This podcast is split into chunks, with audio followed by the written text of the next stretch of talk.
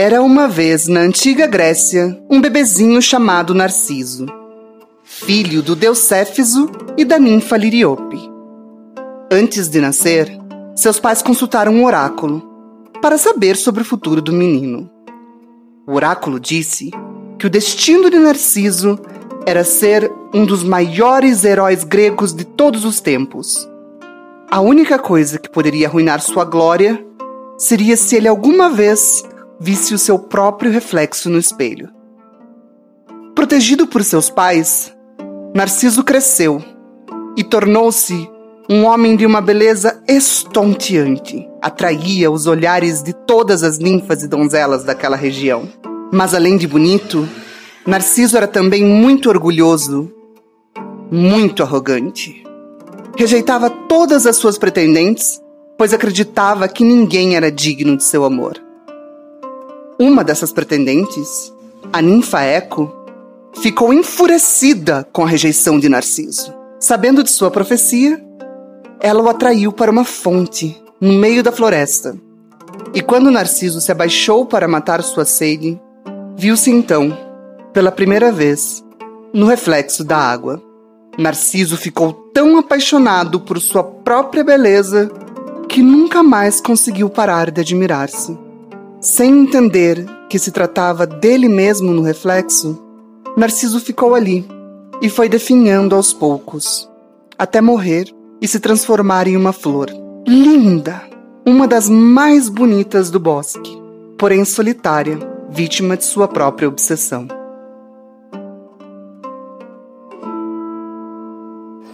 Disfarce. Disguise. O famoso mito de Narciso foi o que inspirou Freud a escrever um artigo em 1914 que mais tarde colocaria o narcisismo na lista de transtornos de personalidade estudados pela psicologia. Tal qual a personagem, a pessoa diagnosticada com esse transtorno tem sentimentos exagerados de autoimportância, necessidade excessiva de admiração e falta de empatia pelo próximo. Ainda não foi possível determinar com clareza o que causa essa condição mental, mas o que tem se enfrentado na experiência clínica é, na verdade, uma enorme resistência dos pacientes a qualquer tipo de tratamento. Isso acontece porque, sintomaticamente, pessoas que têm o transtorno de personalidade narcisista não acreditam que têm um problema e, portanto, acreditam que não precisam de nenhum tipo de tratamento. Essa vaidade descontrolada e admiração excessiva por si próprio pode gerar diversos problemas para o indivíduo, mas o impacto abusivo que eles têm na vida daqueles que os cercam é ainda mais preocupante. No episódio de hoje, de Disfarces, eu e Dan Bonfim vamos conversar com a escritora e terapeuta Michelle Engelke. Ela escreveu os livros Filhas de Mães Narcisistas, Conhecimento e Cura e Prisioneiras do Espelho. Nossa ideia é esclarecer o que é esse transtorno, como ele afeta familiares e amigos que precisam conviver com as pessoas narcisistas e o que fazer para não se machucar nessa relação. E também teremos o depoimento da nossa querida Egli Bastos, amiga querida e astróloga muito da competente, nos conta como foi sua experiência com um relacionamento narcisista por mais de 20 anos. E aí, bora tirar mais esses disfarces? Entrevista.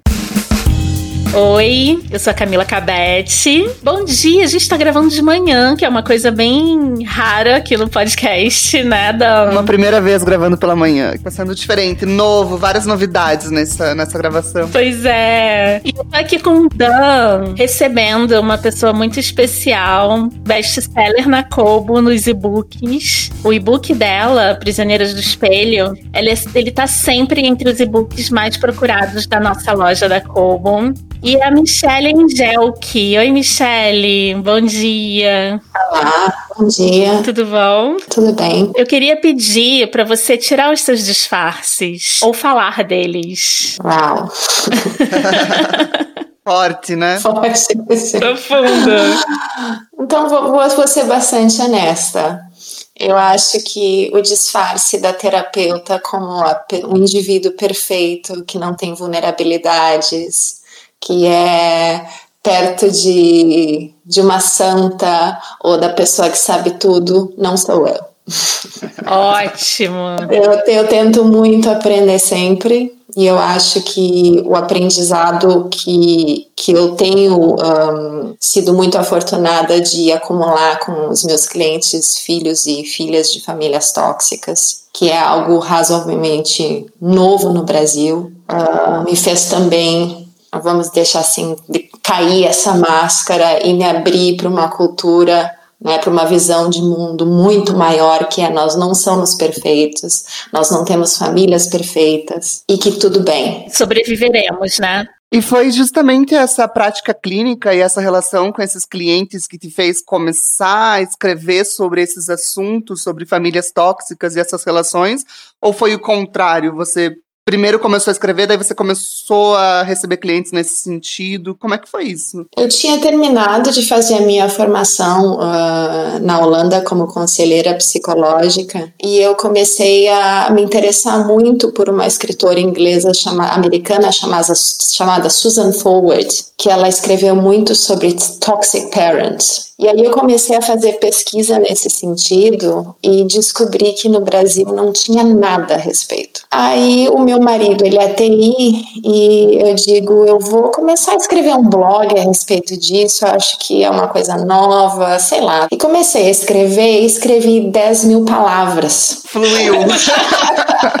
eu costumo dizer que foi um vômito. Diz, você tá louca? Isso não é um website, isso é um livro.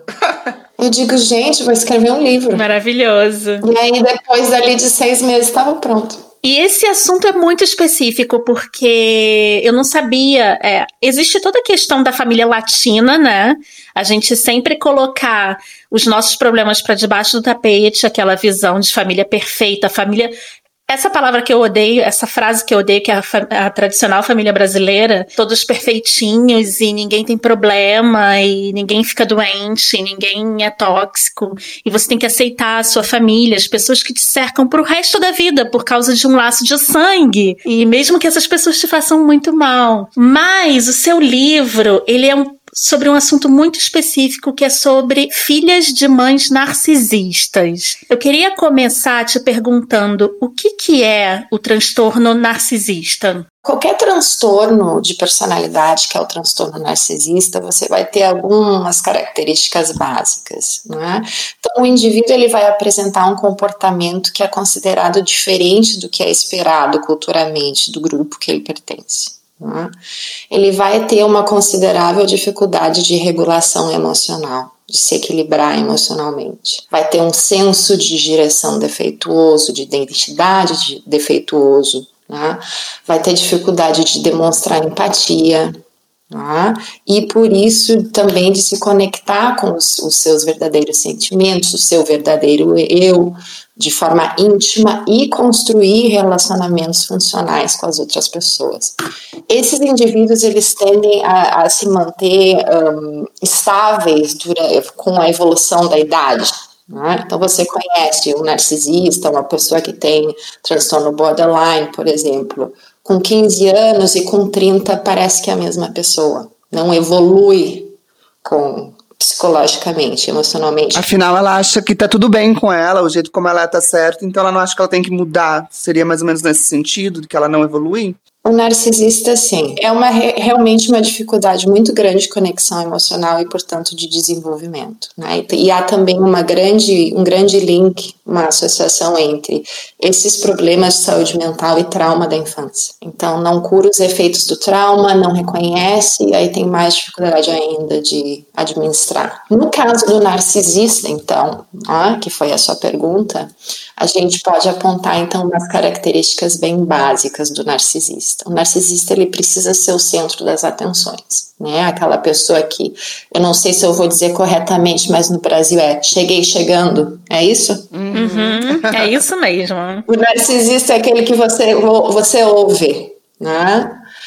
Então, ele tem baixa autoestima e precisa compensar por fora o que ele não tem por dentro. Então, é muito obcecado consigo mesmo e acredita ser merecedor de tratamento especial. Então, é aquela pessoa que não fica em fila, que sempre pede favores, que acha que vai na casa do outro, que acha que o outro tem que tratar de forma especial e quando não é tratado fica magoado, exagera as habilidades, as, os talentos, o que conquistou. Né? Tem mania de, de grandeza muito grande. Ah, uma das características, características mais fortes do narcisista é mesmo a incapacidade de se colocar no lugar dos outros, de se sentir verdadeira empatia pelos outros né, pelo sofrimento alheio. Tem grande dificuldade de, de controlar sentimentos negativos, né, principalmente a vergonha e a raiva. Então, uh, explode com grande frequência no que se é referido como a ira narcisista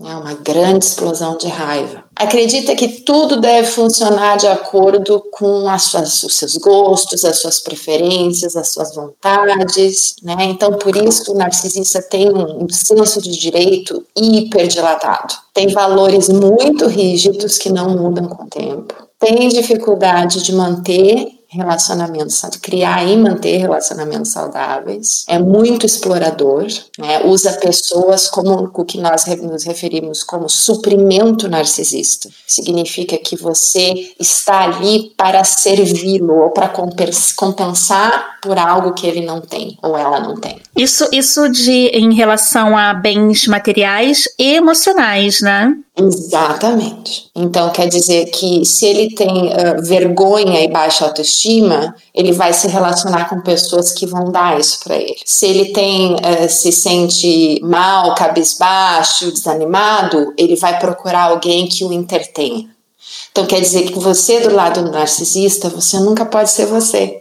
Você está lá para cumprir um papel. Você comentou justamente que esse transtorno ele inicia com traumas na infância, né? Mas de uma maneira geral, acho que todas as pessoas podem dizer que elas têm algum tipo de trauma na infância, né? Eu gostaria de entender quais são os traumas se, se, existem esses traumas específicos que essas pessoas passam para desenvolver esse transtorno, ou se é a maneira como elas lidam com o mesmo trauma que, elas, que outras pessoas tiveram, ou se existem por exemplo, se, se é um, um, tipo de abuso específico, qual é a vivência infantil ou do adolescente mesmo, se você puder falar, que vai gerar esse tipo de transtorno no futuro? Olha, se eu soubesse responder essa pergunta, eu estaria milionária. Aí você saía curando todo mundo, né? Essa é a pergunta dourada, né? Não se sabe, né, ainda. Mas se especula? Uh, se diz que o, o, dentro, dentre todas as, uh, entre as uh, os transtornos, transtornos de personalidade, o narcisismo, acredita-se que é o que tem o maior índice hereditário, né, de que você vai passar para os seus filhos, 64%, acho que a pesquisa apresenta. Mas eu acredito que não só transtornos de personalidade, mas como outros problemas de doença mental, eles, eles se originam de um, de um contexto epigenético. Né? Então, você tem uma tendência a certos problemas, e se você é criado, se você se desenvolve num ambiente que não há conexão emocional, que uh, você não, não tem apoio dos pais, que você não tem apoio da comunidade, né, que, que, que você cresce, se você uh, cresce sob valores narcisistas e demais, o que acontece na sua vida, você sofre trauma, você é abusado pelos pais, de repente vai, vai, vai ser o ambiente perfeito para você então ativar esse gene e ter esse problema. Criança mimada, por exemplo, ela, a gente supõe, talvez pensando que uma criança muito mimada, ela vai ser narcisista no futuro. Mas isso tem algum sentido, alguma relação, na sua opinião? O que, que é ser mimado? De receber muita atenção ou de ser tipo o tempo todo não questionado sobre não, não ser colocado limites, né? É, isso é, é muito geral, né, Dan? Porque os que, os que os meus clientes pais falam, é, quando eu, eu digo, eles se preocupam muito, ah, é, porque eu falo, conecta com a criança, né? Valida as emoções da criança. Quando a criança tá com raiva, olha para a criança e diz: Poxa, você tá com raiva, né? Em vez de, é, mas sai para lá, raiva é feio. Ah, mas isso não é mimar a criança. Eu acho que dentro de mimar já é um conceito complicado, né, Dani? Porque me parece o oposto, né? Parece que a pessoa não teve a atenção devida para desenvolver os seus próprios sentimentos durante a infância E porque é muito antítese, né? Porque o nome, eu acho que o transtorno narcisista, ele, ele causa enganos. Exatamente. Porque Narciso é uma mitologia onde ele fica se adorando, né, no reflexo do lago. Só que na verdade, o transtorno narcisista me parece o oposto, né? Ele se odeia, né? Exatamente. E aí, desculpa interromper, mas é aí que a metáfora do espelho é muito boa, porque é o oposto do que você vê. Isso causa muitos enganos, porque se você chega e fala sobre um transtorno narcisista, a pessoa fala, mas como assim? Eu me, me sinto pior do que as outras pessoas, como eu posso ter transtorno narcisista, né? Eu passei a, a, estudar sobre o assunto para aprender a lidar com determinadas situações na minha vida e tudo mais. E entrei num, numa profundidade no assunto e comecei a perceber que é mais comum do que a gente achava que era. Então, a maioria das relações tóxicas que eu vejo tem ali o transtorno narcisista misturadinho ali, sabe? Você tá naquela fase, Camila, que é descobrir o narcisismo, agora todo mundo é narcisista. Exatamente. Uma vez que você viu, você já não consegue desver, né? Exatamente. Eu sou aquela pessoa que lê o livro e vai dando o diagnóstico para todo mundo, sabe? Fulano é narcisista, Petra é narcisista. Ah, eu acho que eu sou narcisista, porque eu também sou hipocondríaca. Mas é uma coisa até que a gente pode pensar, né? Porque existem então níveis de narcisismo. Você poderia falar um pouco disso pra gente, né? Porque daí a gente lê, a gente começa a entrar em contato e a gente começa a passar. Não, mas aqui eu me identifico, mas aqui não. Será que eu sou? Será que eu não sou? Será que minha irmã é? Será que minha mãe é? Meu tio, meu avô? Você começa. É, e no fundo, todo mundo é um pouco, né? Tem isso também, né, Michelle? Você podia falar um pouco disso pra gente? O transtorno de personalidade, personalidade narcisista é um transtorno do espectro. Então, você vai encontrar vários níveis de narcisismo. Né? Todos nós temos um nível de narcisismo, embora não sejamos todos narcisistas, temos um nível saudável de narcisismo que nos permite nos proteger, nos termos amor, amor próprio, autoestima. Contudo, quanto mais traços narcisistas você tem, aí você já, a partir de um certo nível, você já começa a entrar numa área laranja e depois numa área vermelha. E o que, que faz a área laranja, a área vermelha? Normalmente são os problemas de relacionamento o narcisista ele vai ter problema de relacionamento onde ele for. São pessoas que não vão ter uma durabilidade, né? Não existem amigos de 15 anos. Ou se tem, tem pouquíssimos que se acostumaram com aquele, com aquele arquétipo, né? Com, aquele, com aquela personalidade mesmo. É isso. O que a gente chama de codependentes, né? Que são as pessoas que fazem aquele. É a combinação perfeita. E temos também que considerar a cultura da social media, né? A cultura da imagem, que hoje em dia é tão popular, que é eu, eu, eu, eu e a minha viagem, eu e o meu sorriso, eu e o meu Insta. Eu e minha vida perfeita. Eu acho que esse sentimento no filme do Coringa, né, ficou muito bem Nossa. exemplificado, né? Esse sentimento da sociedade hoje de estar tá sorrindo, mas aquele sorriso ser nervoso Pensa. e na verdade ele não a felicidade genuína não tá ali, mas a gente tá sorrindo e mostrando que a gente tá feliz. E esse narcisismo, né, que tá por trás disso, né? Exatamente. Você vê numa cultura que nessa nesse nessa cultura que estamos vivendo hoje em dia, os narcisistas passam um pouquinho desapercebidos, né? Nossos comerciais, por favor. Gente, se você quiser nos ajudar a continuar ou melhorar esse podcast, nos apoie no Catarse ou no PicPay. Nosso endereço no Catarse é catarse.me barra disfarcespod. E no PicPay você, você nos acha dentro do aplicativo como Disfarces Podcast. Separe uma graninha por mês para apoiar as mídias independentes. Todo podcast, canal de YouTube ou blog geralmente sobrevive com as doações, principalmente os comunistas, tá, gente? Eu tenho os meus incentivos mensais. A grana que eu usava para comprar revistas e jornais, porque eu sou dessa época sim, eu coloco nesses canais independentes. Não é muito, mas a união das pessoas sustenta muita mídia maravilhosa, de qualidade e sem rabos presos com grandes corporações. lungs. Dessa vez eu trago uma dica que eu também contribuo. Eu, eu sempre vou trazer uma dica que eu também contribuo, gente, sério. Quando meu dinheiro acabar, aí eu vou começar a sugerir coisas fora desse âmbito, mas é isso. Bom, o que eu trago hoje é o podcast Calma Gente Horrível, o podcast da Ana Roxo, Rita Alves, Tati Fadel e Manu Rodrigues para reclamações semanais. Eu recomendo demais essas comunistas que eu adoro. Elas têm também um sistema de apoio e uma parte do que eu separo para ajudar a minha galera de mídia independente, antifascista, vai para elas. Elas também têm um canal no YouTube, O Mundo Segundo Ana Roxo, que eu sou fã demais. Então é isso, gente. Segue o barco.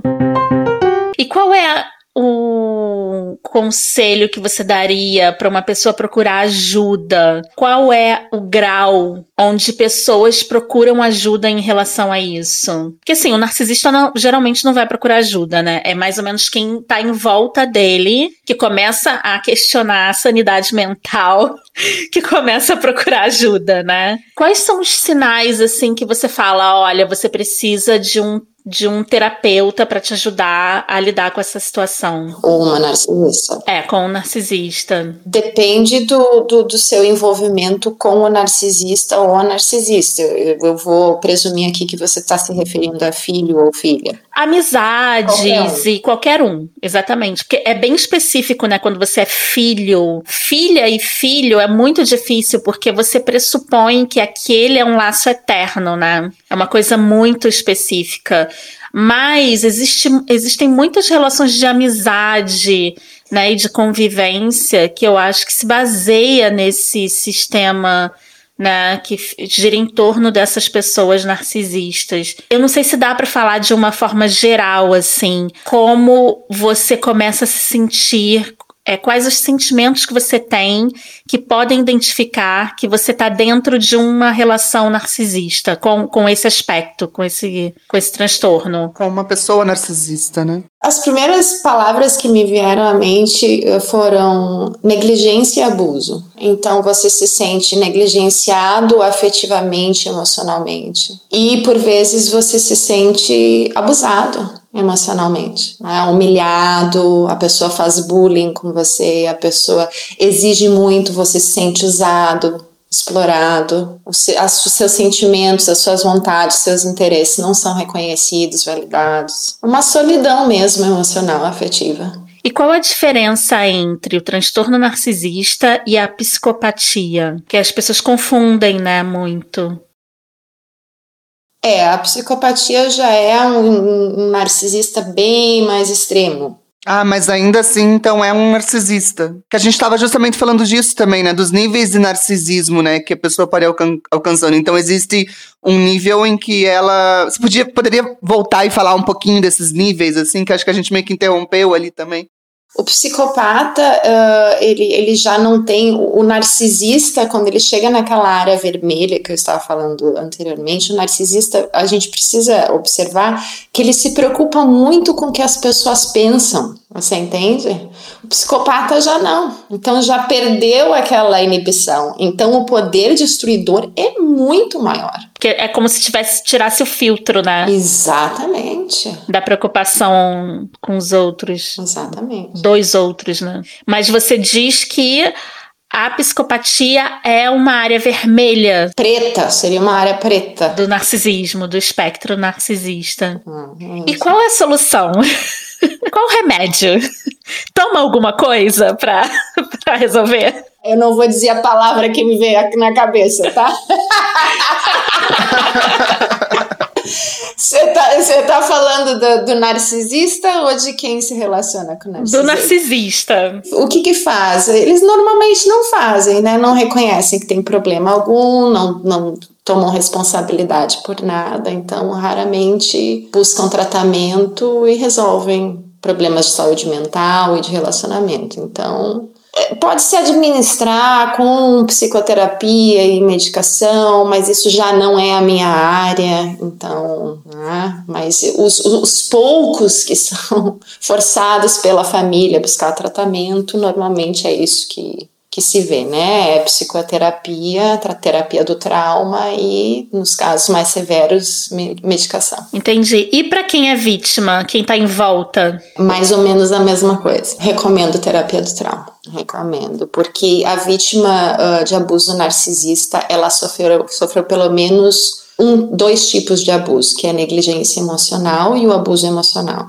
Mas até acredito que entre 80 e 90% dos meus clientes também foram abusados sexualmente. Nossa! É raro que você encontre uma vítima de abuso narcisista que também não sofreu abuso sexual. Da própria pessoa narcisista, da qual ela sofre o abuso da própria mãe, você quer dizer? Ou... Da própria mãe acontece de forma dissimulada, que é chamado abuso sexual oculto ou dissimulado. Uhum. O que, que é isso? É aquele abuso que ele é feito de forma, vamos dizer assim, indireta. Por exemplo, não conversar com a criança sobre órgãos sexuais, sobre sexo, sobre menstruação, uh, abusar a criança emocionalmente com termos impróprios quando a, vê a criança com ereção ou quando comenta de desejo sexual, uh, andar de forma imprópria ao redor da casa, por exemplo, nua, com, com roupas sexys, se insinuar para outras pessoas na frente da criança. Esse tipo de abuso é bastante comum, porque o narcisista é um exib exibicionista. E a gente acaba entrando bastante em relações entre mães e filhos e pais e filhos. A gente comentou aqui que muitas vezes a gente identifica em amigos, a gente identifica em outras pessoas, mas a gente não convive tanto tempo com essas pessoas assim também, né? E por que que, por que, que essa relação acontece mais entre pais e filhos e quais são as características dessas relações? Porque teu, teu livro justamente é filhas de mãe narcisista, né? Por que isso? Por que filhas de mães narcisistas? Por que não filhos? Porque você tocou justamente nessa relação, mãe e filha. É, esse foi o princípio. Hoje em dia eu já faço questão de escrever filho e filha de uma narcisista. Vamos voltar então para o espelho de Narciso. A filha da mãe narcisista funciona como que eu me refiro como filho gatilho. Por causa da semelhança do mesmo sexo, da aparência, remete, né, a mãe a faz lembrar de si própria. Então, toda aquela vergonha, toda aquela inadequação, todo aquele trauma, a vulnerabilidade que ela vê na filha, ou a exuberância da filha, isso a toca profundamente. Então, ela vai acabar uh, uh, sendo afetada emocionalmente de uma forma bastante forte e vai descarregar isso na filha. Então, não sei se vocês entendem o conselho de gatilho no contexto do trauma. Mais ou menos, pode explicar. Pode explicar pra gente. o gatilho, para explicar como isso funciona no cérebro. Imagine então um soldado do que voltou do Vietnã, que a gente vê nos filmes americanos, que volta bastante traumatizado, com um transtorno do estresse pós-traumático e aí tá em casa, e aí dá uma explosão na rua, e ele vai para debaixo da cama porque ele fica imaginando que caiu uma bomba do lado dele. Então, por, porque o barulho foi tão similar à experiência do evento traumático que ele passou, o cérebro dele transporta ele pro, pro lugar do trauma e faz com que ele sinta as emoções, por vezes os cheiros, o, imagine que esteja de fato lá. Então, filhos, não só para mãe e pai narcisista, hein? Para qualquer pai ou mãe que tem trauma mal resolvido da infância, os filhos podem se tornar gatilhos. Então, quer dizer, eles se veem nos filhos e aí sentem toda aquela descarga emocional, toda aquela inadequação. E aí acontece por vezes o abuso e a negligência como consequência. Isso é uma coisa que a gente vê ao longo da história, né? Ao longo da história da humanidade sempre aconteceu. Isso não é um. Isso é uma pergunta que eu tô fazendo para você. É uma coisa da modernidade ou é uma coisa que, é, que sempre existiu, a gente agora tá identificando e tratando? Você falou tudo. O trauma é um uma característica humana. Bem como o Dan tinha falado anteriormente, as estatísticas, eu acredito, é entre 80% e 90% de todos nós sofremos pelo menos um tipo de trauma. Um.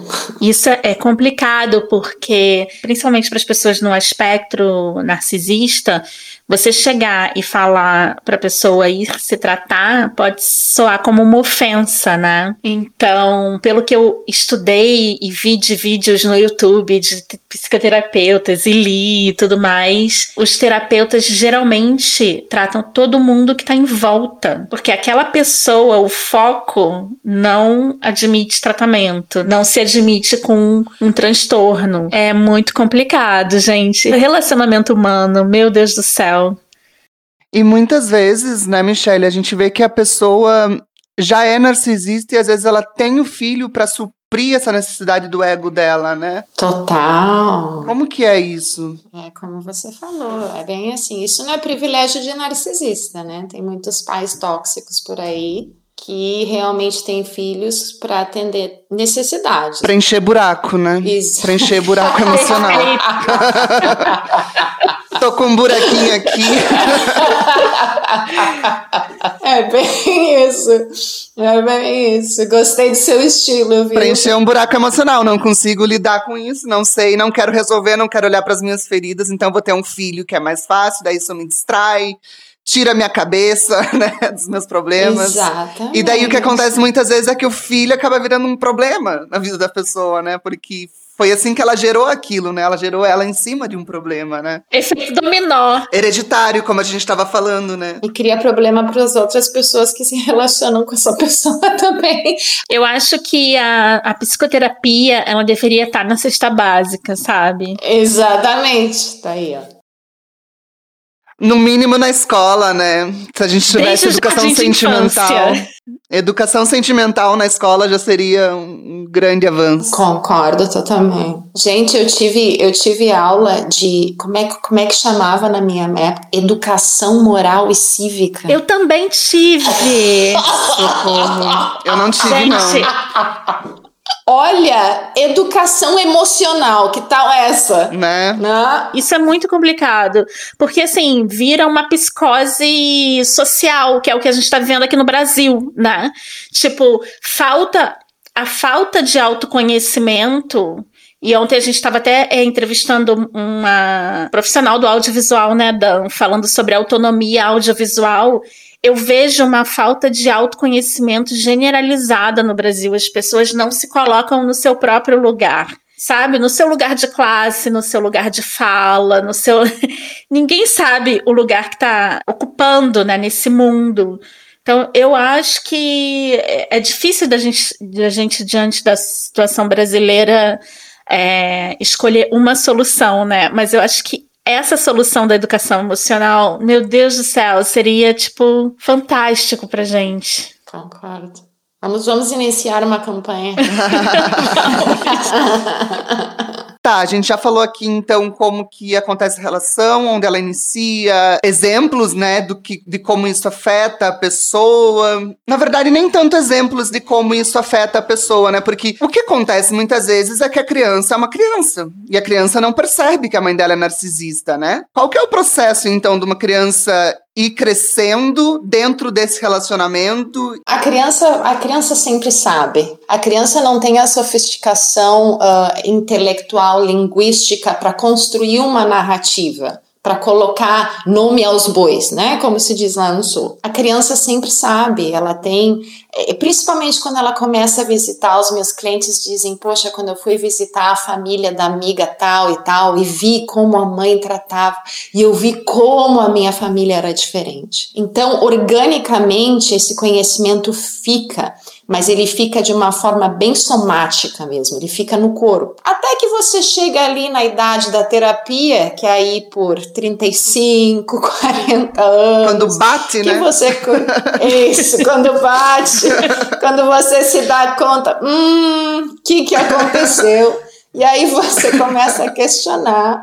E aí você começa a ir para a internet fazer perguntinhas. E aí você chega lá, filhas de mães narcisistas, e BUM! Exatamente. Não, mas ho- hoje em dia, com, com acesso à informação, a idade baixou. Eu tenho, eu tenho adolescentes que, que me mandam e-mail de 13, 14 anos. Nossa. E isso me, me quebra o coração, porque são ah, crianças dependentes que não não tem como escapar. Mas ao mesmo tempo, que bom que elas já podem perceber isso tão cedo, né? Quando elas ainda estão num processo de formação, porque descobrir isso quando bate lá nos 35 é tão mais complicado você desfazer todo o processo mental que te levou até ali, que você não entende por que, que suas relações não dão certo, por que, que você dá, dá errado no emprego, por que, que você age da maneira como você age, né? Pelo menos com 14 anos você tem muito mais tempo para solucionar, né? Ou tipo, ou mesmo que você vai continuar convivendo com essa pessoa, você já convive com essa pessoa num estado de alerta, você já não absorve tanto essa, essa proposta, né, que ela tem de, de relação, né, porque é uma proposta relacional que essa pessoa te dá e que muitas vezes quando você é criança, você não tem opção. Eu aceito essa proposta relacional porque é a única que eu conheço. Como você estava, continuando então o que você estava falando, né, de repente você vai em outra família e você vê, ah, existe uma outra proposta, existe um outro jeito de acontecer essa relação. E pelo que eu vi, você ser criado, né? Você ser criado diante dessa toxicidade toda, desse, dessa guerra, né? Porque é, uma, é, tra, é travada uma guerra, né? Tipo, você nunca sabe o que esperar emocionalmente de, de quem tá te criando, sabe? Isso causa uma outra coisa, uma, um outro transtorno que é o transtorno que você que a gente falou, que é de filhos de mães ou de pais narcisistas, que também é muito específico, né, Michelle? É muito específico, assim, o tipo de características que você vai desenvolver emocionais diante daquilo. Você podia falar um pouquinho pra gente de como isso pode se representar, assim, na vida da pessoa? Isso vai depender muito, novamente, do, do que você é propenso, né, de, de, de que tipo de vulnerabilidade que você é mais propenso a desenvolver, né? E isso é algo que é característico de cada indivíduo, existem as circunstâncias do seu desenvolvimento. Como é que foi? Você teve alguma pessoa na sua vida que viu você? Isso é muito importante. Você teve um professor, você teve um tio, você teve um vizinho que viu você, né? Que você se sentiu vista, que você se sentiu sentida, que você se sentiu importante. Isso faz uma super diferença. Que pai que você teve? Os seus pais se divorciaram, o seu pai era super facilitador e negligente, ou ele se posicionava um pouquinho mais. Né? Vai depender de muita coisa. Mas os efeitos do trauma emocional são giga, são muitos. Então, normalmente, o que, que eu observo? Tá? Vou dizer da minha experiência como terapeuta. Então, o que eu vejo é uma grande dificuldade, novamente, de se equilibrar emocionalmente, de, de lidar com os desafios da vida de uma forma equilibrada, de criar e manter relacionamentos saudáveis, né? De saber quem é, quem sou, o que, que eu gosto. E, e tem um outro lado, você, uh, uh, Camila, comentou que a pessoa chega numa certa idade, aí descobre por que, que as coisas não deram certo, também existe o outro lado. O filho ou a filha uh, de, de pai ou mãe narcisista, que é muito dedicado em agradar, que é super perfeccionista, ele também vai ser muito bem sucedido. Eu tenho filho, clientes que são super bem sucedidos e super infelizes, que fazem o que não gostam porque se concentraram muito em, em, em ganhar a aprovação dos pais e se perderam no processo. Né? Dificuldade de intimidade, que não é só sexual, mas de de se conectar com todas as emoções de uma forma livre, sem culpa e sem vergonha. Não existe emoção negativa, existe emoções de um tipo, né, que ainda tem um efeito no seu corpo. Todas as emoções são boas, elas avisam você de perigo, elas protegem você. E aquela falta de amor próprio, dificuldade de agir de forma assertiva, com autoconfiança. Eu acho que isso seria, essas seriam as características mais básicas. E existe diferença alguma diferença que você vê se é uma mãe narcisista ou se é um pai narcisista? E já emendando, assim, existe, por exemplo, o caso de você ter uma mãe narcisista e ela ser, ela despejar todo esse narcisismo dela na filha, mas ela tem mais dois filhos aos quais ela não faz esse mesmo processo, ao qual ela não despeja essa herança emocional aí. Vai ser mais, mais ou menos a mesma coisa, exatamente. E a mãe narcisista em relação ao favoritismo e a forma diferenciada com que ela trata os filhos também. Normalmente, o filho do sexo masculino, quando há mais de um filho, ele é o filho dourado. E a, a filha é o bode expiatório. Uh, não é sempre assim, Há casos, por exemplo, de famílias maiores, quatro filhos, que a primogênita, por exemplo, pode ser a filha dourada. Tudo depende de como o filho funciona como gatilho para a mãe e de como o filho se conforma e corresponde às expectativas da mãe. Né? Reflete os seus valores narcisistas. Então, novamente, você funciona como suprimento, você está lá para suprir. Quem faz isso é o favorito, quem não faz está fora. Então acontece o que eu chamo, uh, que eu me refiro no Prisioneiras como leilão emocional. Quem dá o que o narcisista quer leva o amor. Quem não dá, não leva. Fica para fora, é alien, fica alienado, fica isolado. Depoimento. Quando a minha amiga Camila me pediu para gravar esse depoimento, né, de como é que como é que acontece um relacionamento com uma pessoa narcisista? Me veio dois sentimentos. Primeiro, de que como que eu ia falar de uma coisa tão extensa, tão difícil, né? Tão é, cheia de, de meandros, de, de detalhes, né? Como seja uma relação com, com a pessoa assim, em pouco tempo. E, e, a segunda é que é difícil a gente acessar é, esses sentimentos, essas questões, esses fatos, depois que eles passaram, né? Porque fica uma vontade de não voltar a lembrar daquilo ali, porque é uma coisa meio que indizível a gente falar de um relacionamento com uma pessoa assim. Só, só escrevendo um livro para poder contar com detalhe, né, o que que acontece. Mas uma das coisas mais difíceis que, que para mim, né, para mim pessoalmente, foi admitir, primeiramente, né, admitir que a pessoa com quem eu estava querendo fazer uma vida, uma pessoa que eu amava, ela não tinha cura, ela tinha um transtorno que não tinha cura. Então, como que a gente pode é, ter um futuro, ter uma, uma coisa saudável com alguém que nunca vai deixar de ser é, daquela forma, né? É um relacionamento onde é muito fácil entrar e muito difícil sair. E não se sai dele sem sequelas emocionais. A gente fica como que bloqueado para viver outros relacionamentos, porque a gente perde a confiança na afetividade do outro. A pessoa mina a nossa confiança. Demora muito tempo para a gente perceber que a gente não está num relacionamento, a gente está num, numa, numa história que é só nossa, porque o outro ele não ele não não tem cumplicidade, não existe reciprocidade. A gente fica o tempo inteiro tentando agradar, mostrar que aquelas atitudes são inadequadas, que não está certo aquilo que a pessoa está fazendo, e a pessoa simplesmente não escuta, não ouve e não muda. E é muito triste quando a gente percebe que, que não vai haver mudança e que a única saída é a gente sair da relação, porque não tem como você mostrar para uma pessoa que simplesmente não vê que ela é egoísta, que ela só pensa nela, que ela dá muito pouco ou quase nada, enquanto a gente dá muito. E o sentimento de impotência diante de, de tudo isso faz com que a gente se sinta profundamente sozinho dentro da relação. Então, Fazer o quê se você não tem ali uma outra pessoa com que você possa contar? Se tem uma coisa que eu eh, posso falar né, para alguém que está vivendo ou que viveu um relacionamento com uma pessoa narcisista, é que ela procure um terapeuta, uma terapeuta, um, um trabalho de terapia que for, porque sozinha é muito difícil se sair disso. Tem um, um, um trabalho de uma moça chamada Cláudia Ricken, ela tem um canal no YouTube.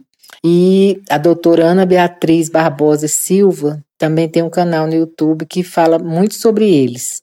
Então procura aí ouvir, se trabalhar, para ver se você passa a entender o que, que é isso, né? Porque é uma coisa muito difícil de entender, muito difícil de aceitar e muito difícil de se desligar de uma relação com, com o narcisista. Mas a esperança sempre existe, né? Então que, que quem esteja ouvindo isso tenha a sorte e o esforço de procurar sair para uma coisa mais saudável, que é o encontro, o encontro consigo mesmo e se fortalecer, porque é preciso muita força para se sair saudável de uma relação dessa. Dificilmente se sai sem alguma sequela emocional. Eu penso que só o tempo vai, vai suavizando, sabe? As feridas e vai fazendo com que a gente tenha uma visão mais ampla e uma compreensão do que, que é viver com um narcisista, que é um, um sofrimento muito grande interno.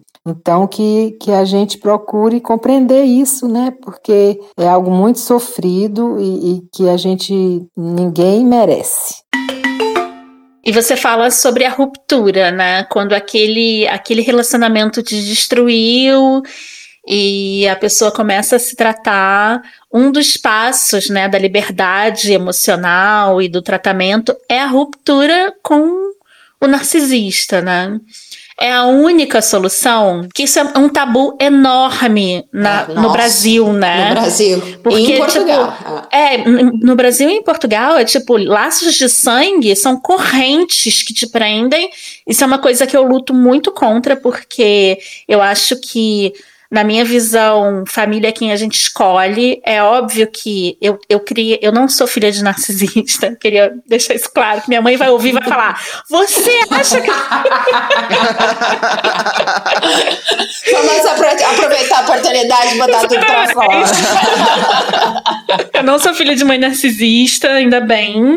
Óbvio, a gente tem vários problemas, porque se você faz parte de uma família, você faz parte de um conjunto de problemas, né? Mas eu não, não fui filha de mãe narcisista, mas eu tenho meu núcleo familiar e tudo, mas tem outras pessoas que são muito mais próximas de mim e que para mim são muito mais família do que outros membros de família. Então eu não vou colocar, de repente, um membro da minha família acima daquela pessoa que eu criei um laço muito mais forte, sabe? Do que com um irmão, do que com um primo, do que, sabe? Então, isso eu aprendi a desconstruir, mas eu já senti muita culpa em função disso, né? Como é que é tratar essas pessoas, Michelle? Você trata é, brasileiros e portugueses, né? Mas, ou não, você está na Europa. Eu tenho clientes de todos os lugares do mundo. To... E como, como é essa diferença cultural?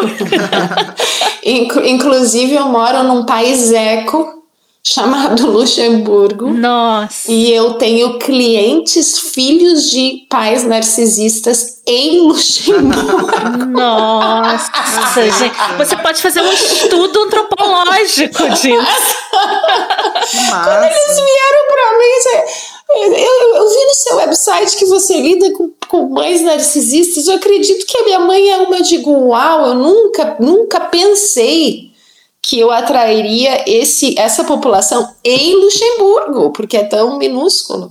Eu lido com expatriados em, em Luxemburgo.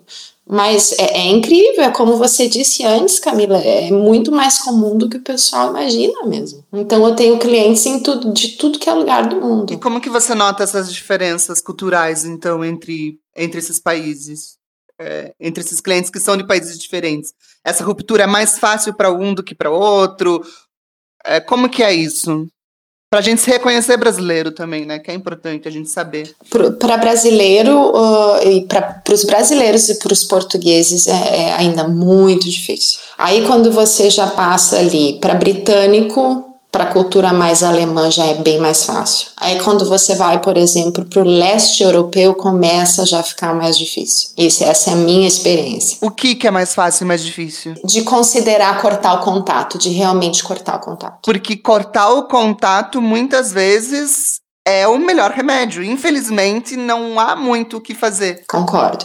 Dependendo do nível de narcisismo, é a única alternativa para sua saúde mental, você tem que cortar esse contato. Isso é muito complicado porque existe a, a, a eu acho que no leste europeu é, é, bem parecido com a gente, né, dessa, desse matriarcado, principalmente com mãe, né, que te deu a vida e que você se sente, né, naquela obrigação de retribuir tudo que ela fez por você. É uma dívida, É uma né? dívida eterna eterna. Exatamente. Perfeito. É uma dívida. Uma dívida emocional, às vezes é uma dívida financeira, uma dívida em muitos sentidos, né? E de repente, se você assume esse posicionamento de, de ruptura, você até pode entrar numas assim de será que isso não vai gerar um trauma ainda maior do que continuar? E daí você deve ser muito confuso, né, na cabeça das pessoas fazer essa ruptura, né? ou manter, ou simplesmente não fazer uma ruptura, mas aprender a manter uma distância. E existe uma diferença entre uma distância física e uma distância emocional? Tem como você viver com a pessoa e manter uma distância emocional da pessoa, nesse caso da sua mãe? Como que você enxerga isso? Os brasileiros tentando dar um jeitinho, né? tipo, não, não precisa fazer a ruptura.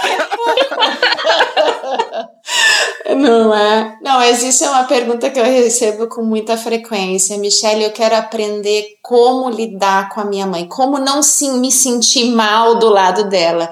Eu digo, olha, vai para outra terapeuta, que eu não vou enganar você. eu sou sincera, escolhe outra. Uhum. Né? Porque. Uhum a sua mãe é o seu gatilho número um. O gatilho no sentido do trauma, ela abusou e negligenciou você.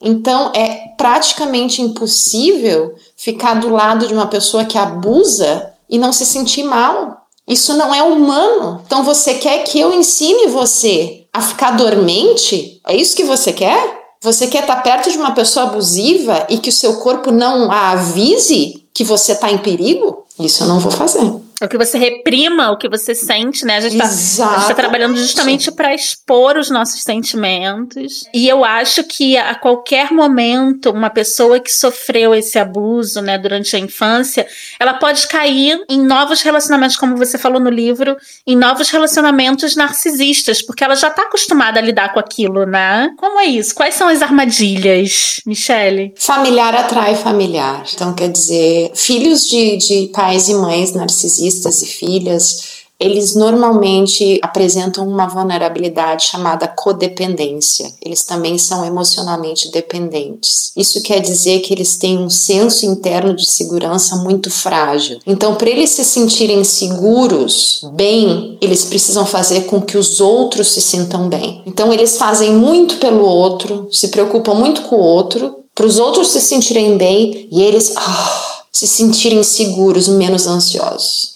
Então você pega uma pessoa assim que tá lá ansiosa, eu preciso de alguém, fazer alguém feliz para me sentir bem, e aí vem um narcisista. E aí vem uma pessoa tóxica, e aí vai aquele fecha perfeito. E aí você também não tem limites pessoais fortes, porque o narcisista não reconhece, não estimula esse tipo de desenvolvimento na criança. E aí você tem uma pessoa com tendências abusivas, pronto Fechou. Então você vê, você consegue observar muitas filhas de mães narcisistas casando com narcisistas, né? Exatamente. Ou com filhos de pais narcisistas, ou mãe ou pai, que é muito comum. Nossa, porque aí casa, né? Os mesmos problemas, as mesmas carências. Exatamente. E como que fica daí essa relação? Quando uma pessoa que foi filha também casa com outro filho. Como que isso acontece? Você falou que isso é muito comum, né? Que isso acontece bastante, mas eu não entendi muito bem por quê. De dois filhos de, de pais narcisistas. Pais ou mães narcisistas separados, por que, que eles se encontram também? Se encontram porque tem os, foram criados com os mesmos padrões de negligência emocional, por exemplo. Compartilham uh, as mesmas vulnerabilidades, não validam as emoções, estão, uh, né, não, não, não estão, de repente, acostumados a ter uma pessoa do lado que reconheça os seus sentimentos, né, que, que os trate com empatia tem valores perfeccionistas, tem valores narcisistas que de repente nem se dá conta, então acabam se, se encontrando também, eu não digo somente, né? Porque não vamos resumir o relacionamento só a, a, a aspectos negativos, mas se refletem, se encontram nesses valores, né? E nessas deficiências também. Nossa, o relacionamento humano realmente é um jogo de tabuleiro e de encaixes de patologias, assim. Exatamente. é muito complexo, né? A gente tentar resumir assim de forma geral. Até porque também tem o lado aqui de que cada pessoa é uma pessoa, existem outros, né, fatores às vezes não necessariamente a mãe narcisista é o pior problema que aquela pessoa tem também, Com né? Às vezes ela tem, cada a subjetividade é muito importante, né? Exatamente. E eu acho que por mais bem resolvida que a gente às vezes acha, né, que tá, a gente sempre pode cair nesse nessa armadilha, né, de, de acabar se relacionando com pessoas, porque eu acho que ao longo da vida a gente vai criando novos laços, né? Diferente do, do passado aqui no Brasil, você tinha aqueles laços de família, né, no início, e aí criava o seu núcleo familiar e pronto, e assim até o final. E hoje a gente tá vendo novos laços, né? Você faz novos laços a vida inteira. Então não tem jogo ganho, por mais tratada e analisada que você seja. Isso eu tô falando pra mim, pra eu me convencer disso, tá? por mais tratada e, e analisada e por mais que você se, se dedique ao autoconhecimento, a qualquer momento na sua vida você pode cair numa relação abusiva, tóxica e narcisista, né? Principalmente o transtorno, o, o espectro narcisista não era muito amplamente falado, né? Então muita gente se engana demais com o termo. Eu, eu acho que o termo é um problema, porque as pessoas chamam o outro de narcisista porque ele, se, ele, ele foca muito em si mesmo, mas não, não, é, não é o transtorno, né? Então a gente tem que falar mais sobre essas questões para ficar uma coisa democrática, né? E a gente falou bastante aqui sobre os filhos, né? Ou sobre as pessoas que têm a relação com a pessoa que é narcisista. Mas e quando a gente se reconhece no narcisismo e quando a gente observa que talvez a gente esteja, esteja num espectro um pouco alto, a gente está quase num vermelho aqui? E a gente, ei, tá estranho meus comportamentos ou a maneira como eu tô agindo com os meus filhos ou com os meus amigos. Quando a gente se nota, né? A gente se percebe dentro desse espectro e a gente percebe que tá fazendo mal pra gente, né? Primeiro, como que a gente percebe que a gente pode estar tá levando o nosso, nosso narcisismo para um nível quase vermelho, como a gente estava comentando? E o que fazer quando a gente percebe? Porque tem as mães narcisistas e as pessoas narcisistas de uma maneira geral que nunca vão buscar tratamento, que elas acham que elas estão sempre certas, mas tem as pessoas que são narcisistas e que de repente elas vão colocar a mão na, a mão na consciência, né? Ou nem que seja só um dedo, só um só um, sabe? Olha, Dan, essa é a minoria, viu? Uhum. É, claro, de repente você tá passando por momentos difíceis na sua vida e, e tá difícil para você se centrar, regular suas emoções, não descarregar nos seus filhos, ou tentar, sei lá que momento você está vivendo essa vida, você acabou de se divorciar e quer sair muito, quer só fazer o que quer. Eu, eu não sei das circunstâncias específicas, né? É difícil de generalizar. Mas eu acho que uma, uma, um, um aspecto universal seria: se você é uma pessoa consciente, autoconsciente, percebe como é que as outras pessoas estão reagindo na, na sua, à sua volta. Se você tem filhos, como é que eles estão se comportando à sua volta? Eles estão se sentindo vistos, ouvidos, sentidos? Como é que estão as suas amizades? Como é que está no trabalho? As pessoas estão trabalhando com você com cooperação? Como é que você está internamente, emocionalmente? Você está se sentindo envergonhado? Você está se sentindo que você tem que compensar com um grande investimento na aparência, por exemplo, de uma noite para o dia, porque você se sente super inseguro, ou que você está comprando tudo de marca e fazendo um super esforço né, para ser admirado. Eu acho que tem vários aspectos aí do seu comportamento e do seu pensamento que, de repente, como você uh, mesmo se referiu, pode indicar que você esteja naquela área ali, né? Uh, vermelha. Mas eu acho que problemas de relacionamento e emocionais, eu acho que eles são indicativos muito bons, né? Que de repente você precisa se tratar, você precisa incorporar de repente a meditação, a yoga, mudar a alimentação. Sou adepta. Aí, se conectar um pouquinho mais com você, né? Consigo próprio. É, parece meio piegas, porque todo mundo fala muito de meditação, mas, gente, meditação é uma coisa que mudou muito muito a minha vida também. A terapia também, mas qualquer eco que esteja na sua cabeça, na meditação você identifica, entendeu? E não tem como fugir. E você entra num processo de aceitação própria que, nossa, hein, é muito é muito forte, assim. Acho que depois da terapia é a minha necessidade básica, sabe? A meditação. E a meditação uh, de, de, de um aspecto neurobiológico, por que, que ela é tão importante? Por causa que ela ativa uma área do cérebro chamada córtex pré-frontal, que é a área responsável, entre outros, pela regulação emocional. Olha só, eu não sabia disso. E a regulação do impulso. Então, por isso que as pessoas que meditam muito têm aquela aparência meio plácida, assim, meio. otimista dos infernos!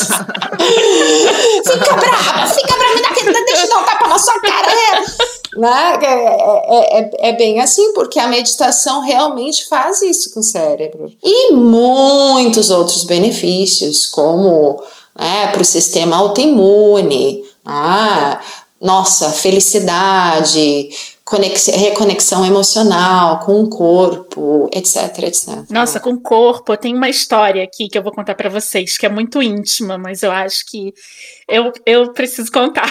Tire seus disfarces, tire seus disfarces. Nessa parte da meditação que você se conecta com o corpo, né? Você vai sentindo exatamente como tá o corpo e tudo. E eu consegui, ao longo da minha vida, descobrir coisas sem exames por conta disso. Oh, wow. Então, tipo, a última consulta que eu tive com a minha ginecologista foi vídeo, né? Por conta da quarentena e tudo mais. E eu falei para ela: olha, tem alguma coisa de errado com a minha uretra. E eu não sei o que é. Eu estou sentindo isso, isso, isso, isso. E a minha uretra, ela falou assim: mas como? Me explica como você está sentindo a sua uretra. Como você consegue sentir a sua uretra?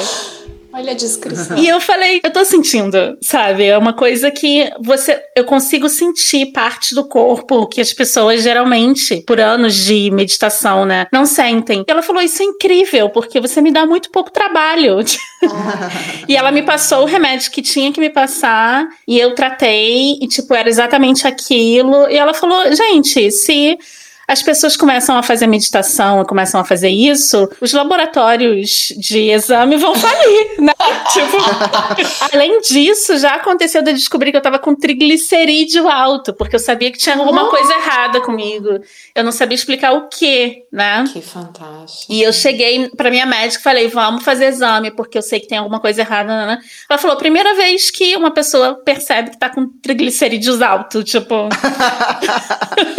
Não, você é poderosíssima. Hein? Mas é, são anos de meditação e autoobservação que você ah. percebe gente, tem alguma coisa errada, sei lá, com as minhas costas, com, né? E as pessoas não estão tendo tempo, elas são tão voltadas para fora de si, né, para se comparar com o outro, para fazer o que o outro tá fazendo, que esquece de si mesmo. Isso é muito doido, né? Seria o um narcisismo bom, né? Isso, é. tá aí, tá aí. O narcisismo de se cuidar, de olhar no corpo, de não ser só o reflexo, né? Começar a olhar para cá do reflexo. E não vamos mais além para acompanhar isso que você está falando, a meditação hoje em dia também, a meditação mindfulness também está sendo usada para quem tem problema de atingir orgasmo e de, e de conseguir sentir prazer quando é estimulado sexualmente. Porque a vítima do trauma do desenvolvimento, que pode ser qualquer filho ou filha de, de mãe ou pai narcisista,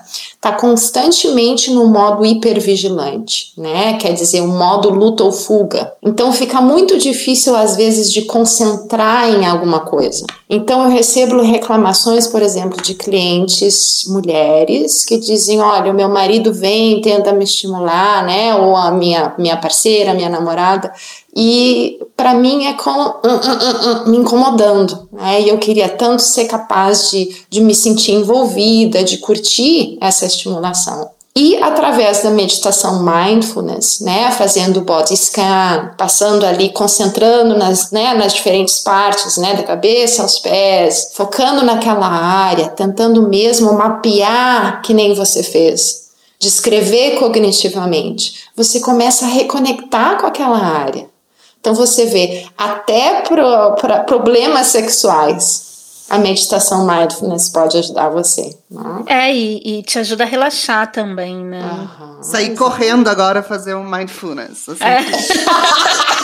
Eu tô só esperando quando terminar essa gravação. Eu vou sair correndo meditar. Bem nervosa. Vou bem nervosa meditar. Tá até, tá até me dando uma ansiedade aqui ah, pra meditar. Vocês terminem aí sozinhas, que eu já comecei aqui. Já tô...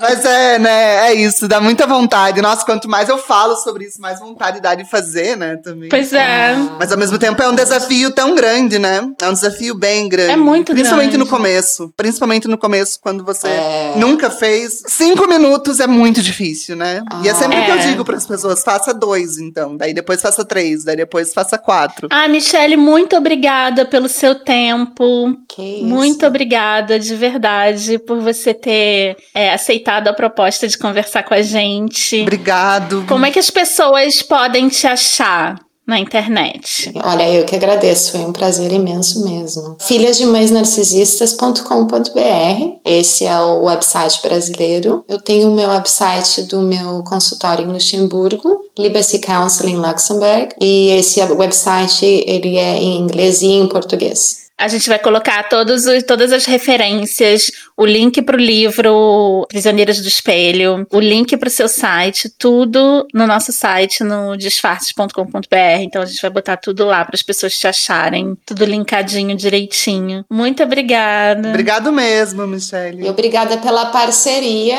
né, com a Rakuten e com a Kobo. Ah, obrigada a você. Meu trabalho formal é na Rakuten Kobo e com os livros digitais está sendo muito gratificante agora no, em épocas de pandemia, né? Nossa. Dar acesso às pessoas ao conteúdo, né? Aos livros e audiolivros. Com certeza. É, tá sendo muito importante pra gente, assim, a gente tá hum, aprendendo demais e as pessoas estão descobrindo a leitura digital, né? Ainda mais agora, na quarentena, né? Com Tá certeza. sendo muito bom, muito obrigada.